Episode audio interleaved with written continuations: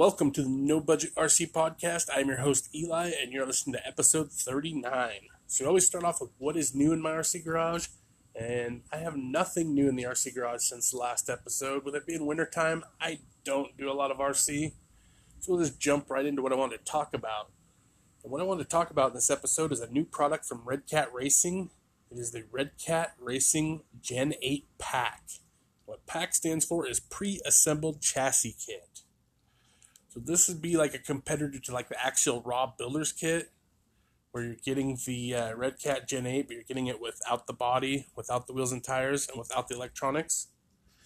I like the name implies pre-assembled chassis kit. This is already built, where the Axial Raw Builder's Kit you have to build yourself. Um, up to your preference on which one you prefer. I prefer to build it myself. That's something I enjoy is building it. And when you build when I build it myself, I know there's grease where I want grease and I know there's Loctite where I want Loctite. Plus I just enjoy the process. So, you know, your opinion may differ on that.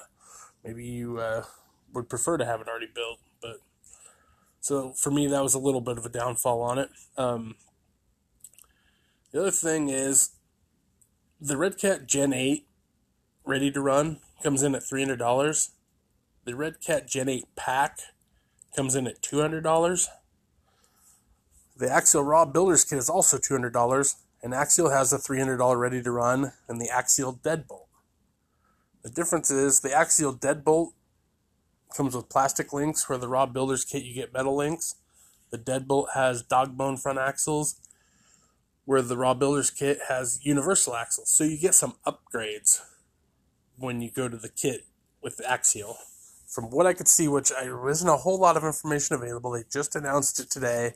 But from what I could see, you're just getting the same components, just a stripped down version. So you're not getting the upgrades. So that was a little bummer because usually that's one of the benefits to getting the kit is you do get some upgrades.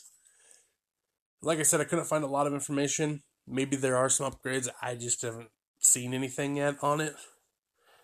But I am happy to see that they have a uh, kind of a builder's kit version of it.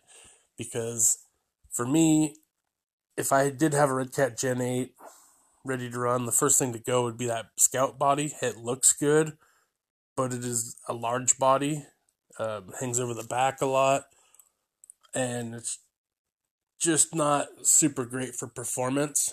I prefer to have uh, like dovetailed bodies and you know shorter bodies that uh, allow you to get your tires up on the rocks and a little better for performance reasons.